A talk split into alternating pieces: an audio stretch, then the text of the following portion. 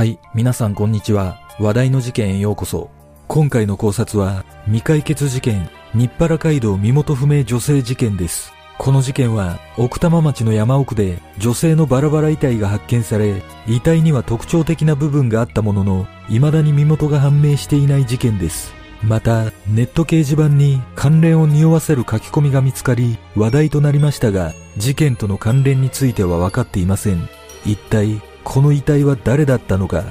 まずは、事件概要からどうぞ。事件概要。2003年3月11日午前10時20分頃、東京都奥多摩町の日原街道沿いにある崖の斜面に人間の右手首が落ちているのを釣りに来ていた男性が発見し、パトロールで通りがかった東京都建設局の職員に110番通報を依頼した。その後、警察が駆けつけ調べたところ、近くで左手首と左足首も見つかり、いずれも同じ女性のもので、比較的最近切断されたものとみられ、警察は死体損壊、遺棄事件として捜査を始めた。その後、ネットの掲示板に事件との関連を伺わせる書き込みが見つかり、ネットを中心に様々な憶測が噂されているが、現在も女性の身元すらわからず、未解決のままとなっている。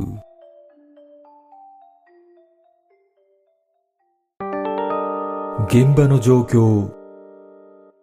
バラバラの遺体が発見された現場は、道路こそ整備されているものの、付近の町から行くには、車でも40分近くかかるような山奥で、普段は人通りがほとんどない場所だった。事件が発覚した3月は、渓流釣りが解禁となる時期で、釣り人が訪れていたため、遺体の発見につながった。発見した男性は、日原街道から河原に約50度の崖を降りようとしたところ、約5メートル降りた斜面の岩の上で人の手首を発見し、その後、警察によって川の周辺から左手首と左足首が発見され、翌日には右前腕部と頭髪の一部も見つかった。右前腕部には雪が積もっていたことから、現場付近で降雪があった3月6日以前に遺棄されたとみられている。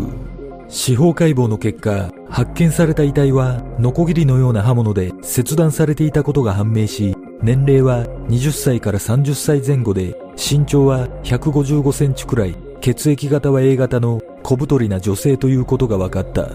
その他、両手の爪は伸ばされており、足の爪には赤色のペディキュアが塗られ、足の形は扁平足で、左足の小指外側に1.5センチくらいのタコがあり、髪は黒髪の極めて硬い髪質で、平均的な髪の毛の1.5倍もの太さがあることが分かった。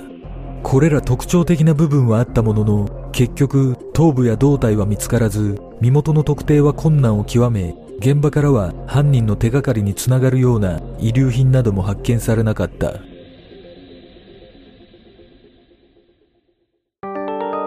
ネット掲示板実は遺体が発見された時期にこの事件との関連を疑わせる不審な書き込みがネット掲示板に残されている。それは2003年1月30日に投稿されたもので死体の処理方法を質問するという内容の書き込みだった。投稿した人物は自分のことを男子大学生だと名乗り、遺体は小柄な女だと明かした上で淡々と死体処理方法を質問しているが、掲示板ユーザーの冗談めいたアドバイスに対して、ミキサーは無理ですよ。歯は抜いても DNA とかで特定されませんか？死亡で歯がダメになってしまう。などと答え、その内容が非常に生々しく、胴体、手首、足首をバラバラにして、山の中などに分けて捨てると宣言したため、一時、本物の殺人者ではないかと話題を呼んだ。さらに、掲示板ユーザーの質問に対し、県が違えば捜査の撹乱が狙える。女性の親族は捜索願いを出さないので、死体が見つからなければバレない。などと答えた上で、その後、薬品を使用して溶かした遺体を海に巻き、すべて処理を終えたと投稿している。そして、殺害した理由については、欲求です。成功したいのと同じ感覚で殺したかった。と答え、それ以降、この投稿者による書き込みは途絶えている。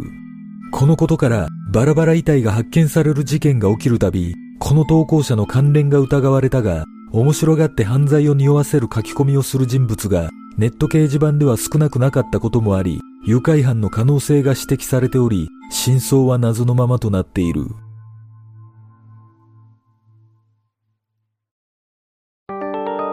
類似事件1988年9月9日、この事件と同じように女性のバラバラ死体が発見され、殺人の疑いで捜査したが、結局、身元不明のまま時効を迎え、未解決となっている事件がある。その事件は東京都下水道局篠崎ポンプ所の署員が下水にあるゴミ置け用の柵に引っかかっていた両腕のついた上半身のみの女性の遺体を他のゴミと一緒にベルトコンベヤーで引き上げた際に発見し事件が発覚した。その遺体はへその上部から鋭利な刃物で切断されており死後1週間から3週間が経過していたため腐乱し頭皮は剥がれ毛髪は全て抜け落ちていた。指にはマニキュアが塗られ耳にピアスの穴があったほか奥歯を治療中で非常に丁寧に処理されており年齢は10代後半から30代前半とみられ血液型は A 型で身長は160センチ体重は40キロ前後と推定され着衣はなく外傷もなかった。その後東京都江東区のゴミ焼却施設から右足と左足も発見され頭蓋骨から復元した似顔絵を作成するなどして情報提供を呼びかけ歯の治療痕からも身元を探したが有力な情報を得ることはできず犯行動機は愚か遺体の身元さえわからないまま事件に幕を閉じている。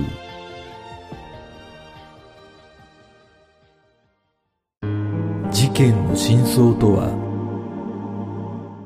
この事件は現在も身元の特定に全力を挙げるとともに遺体の頭部や胴体も探しているがいずれも有力な情報がないまま事件は風化しようとしている。現在身元不明の遺体は全国で約2万体あるとされ東京都だけでも3000体に上り多くは身元が判明するが120体から130体は身元がわからないまま年々その数は積み上がっているという。実は警視庁には全国で唯一こうした遺体の身元特定に取り組む身元不明相談室という専門部署がある。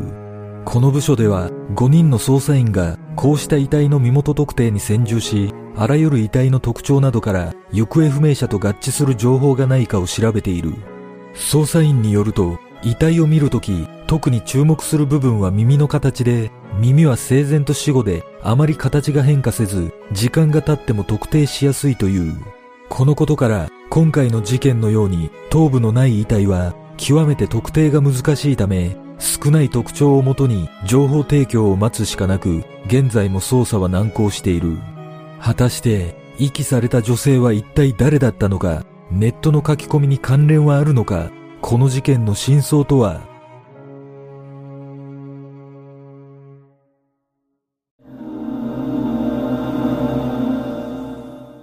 この事件で私が気になるのはネット掲示板の書き込みについてです。投稿された内容を見るとかなりリアルな表現も多いのでこの事件との関連はわかりませんが愉快犯ではないような気がします。当時はネットの書き込みに対する法規制などもなく捜査が行われることはほとんどなかったとされているため仮にこの投稿者が真犯人だったとすれば非常に悔やまれます。実はいずれ取り上げますが東京山梨連続リンチ殺人事件というのが2003年5月から9月にかけて起きています。この事件の犯人は逮捕されていますが今回の事件と同様に奥多摩町にバラバラにした遺体を遺棄しており時期的にも近いため関連を疑ってしまいます。